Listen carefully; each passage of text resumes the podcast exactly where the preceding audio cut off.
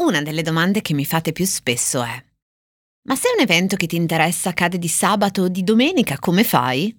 Se una persona di cui vuoi parlare o a cui vuoi parlare è nata nel weekend che non ci sono puntate, come ti comporti? E la risposta è niente. Non faccio niente, non ne parlo, perché mi sono data questa regola. Per ogni giorno feriale, trovare nella storia maiuscola qualche fatto che mi possa aiutare a cosa centrare una minuscola storia che vi voglio raccontare. E me la sono data questa regola, un po' perché ho bisogno di un esercizio quotidiano, per fare una cosa tutti i giorni, ma un po' anche per provare a scovare un percorso alternativo per voi a quello che potreste trovare in qualunque generatore automatico di contenuti in rete. Come dire, io lo so bene che per andare da A a B ci sono dei percorsi molto più efficienti e veloci, ma fate conto che questo sia un autobus turistico che per portarvi da A a B fa un giro molto più lungo, ma forse vi fa anche vedere molte più cose. Ecco, però dopo tre mesi di cosa c'entra mi sono dovuta arrendere all'evidenza statistica che buona parte di voi non mi sta ascoltando proprio oggi, per esempio lunedì 15 maggio, ma domattina, o durante il weekend, o nel prossimo viaggio in treno. E poi ho pensato che le regole ogni tanto vanno infrante. Quindi lo faccio oggi, cioè ieri. Oggi è il 14 maggio 1916, quando a Milano nasce Marco Zanuso, architetto, designer e urbanista che amo molto e che vale la pena ricordare oggi, anche se il suo compleanno sarebbe stato ieri.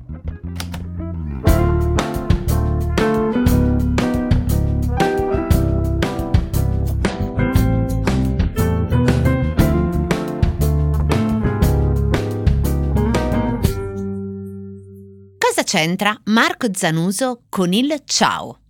Ciao. Come architetto Marco Zanuso ha fatto alcune cose che potreste aver visto, come il piccolo teatro di Milano, e altre che difficilmente avrete visto, come le sedie Olivetti a Buenos Aires e a San Paolo del Brasile. I suoi oggetti, come il televisore disegnato per Brion Vega con Richard Sapper, quello in plastica colorata, portatile con la batteria inclusa e l'antenna circolare, col cinescopio alzato di qualche grado rispetto alla base perché è pensato per essere messo a terra, questo, cioè il televisore Algol, lo potreste conoscere per via di Guido Crepax. Non solo e non tanto per Valentina, quanto per Anita, che se lo porta a spasso in una famosa vignetta, nuda, e in un'altra, sempre nuda, c'è rinchiusa. Nel corso dei prossimi mesi scoprirete in più di un'occasione la comodità di avere vicino un TV Color portatile sofisticato come questo. Per godervi i mondiali di calcio, le regate di azzurra, chiedete il vostro TV Color Algol a chi per primo in Italia ha prodotti portatili con le tecnologie più raffinate. A Brion Vega. Oppure potreste aver visto la poltrona Lady, quella del 1951, imbottita di gomma piuma, perché c'è una foto di Claudia Cardinale ritratta su quella poltrona nella sua casa romana. I più grandi e le più grandi tra voi potrebbero aver poggiato il sedere dei loro quattro anni sulla poltroncina in plastica K999 realizzata per Cartel, che per qualche tempo negli anni 60 ha arredato alcuni asili italiani. O aver visto ogni tanto nelle mie mani un telefono grillo bianco progettato per Siemens, sempre con Richard Sapper, come secondo telefono di casa, quello con la chiusura cerniera, come lo StarTAC, ma 30 anni prima, che ripiegato in 16 cm si poteva tenere agilmente con una mano sola. O se non in mano a me o ai loro autori, magari vi è passata sotto gli occhi una foto di Aldo Moro e Giulio Andreotti che lo maneggiano quando venne presentato per la prima volta a una fiera.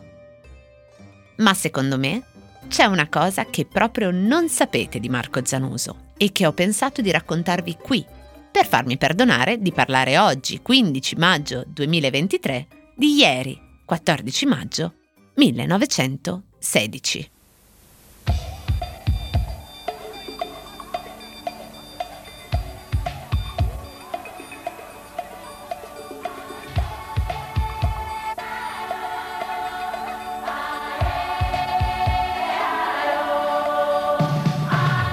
Carissimo ciao, consolati.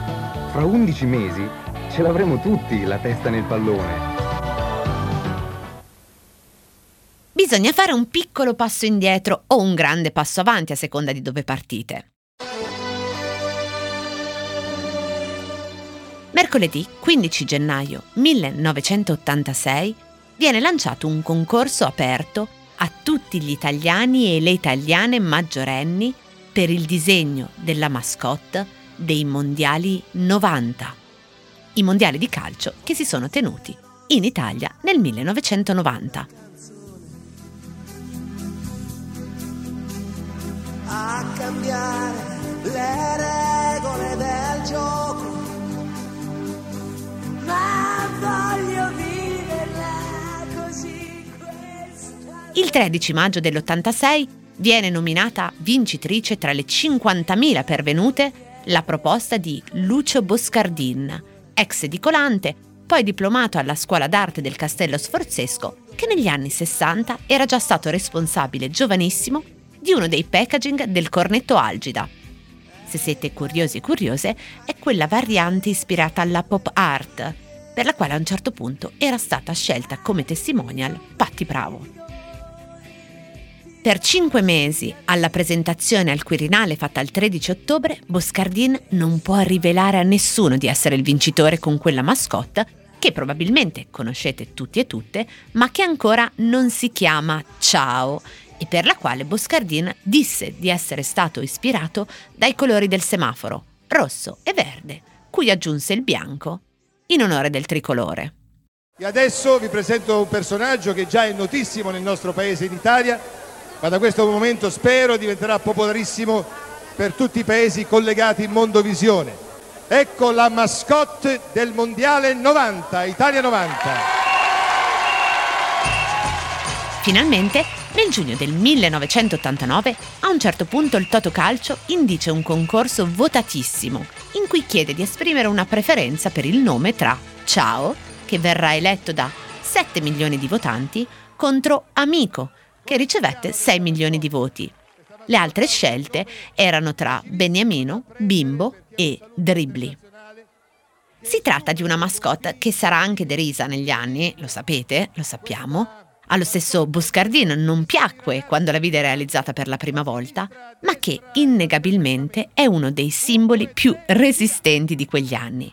E anche rispetto agli animali scelti per rappresentare gli altri paesi nel mondo nel tempo, quella del burattino snodabile è la mascotte più speciale.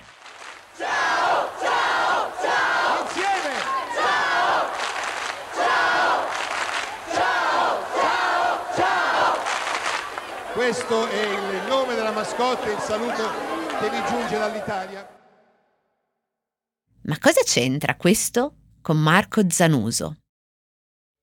La giuria, ecco cosa c'entra che portò a quella scelta del ciao, era presieduta da Franco Carraro ed è composta da nomi illustri. Giovanni Battista Pininfarina, Bruno Levi, Armando Testa, quello originale, e proprio lui, Marco Zanuso, che appena l'anno prima ha ricevuto il Compasso d'Oro, il più prestigioso premio per il design italiano, alla carriera. Nemmeno all'archivio di Mendrisio, dove sono conservati i documenti che riguardano la vita, ma soprattutto il lavoro di Marco Zanuso, è conservata la corrispondenza tra i giurati, quindi non ho nessun elemento per dirvi che il ciao lo volle proprio Marco Zanuso, anzi avrei qualche elemento per pensare che Zanuso non avrebbe potuto mai sostenere quel progetto, simpatico certo, ma che non rispondeva in alcun modo al dogma del modernismo del design milanese di cui fu padre. Però, chissà, magari quel giorno, come me oggi, aveva infranto una sua regola pure lui.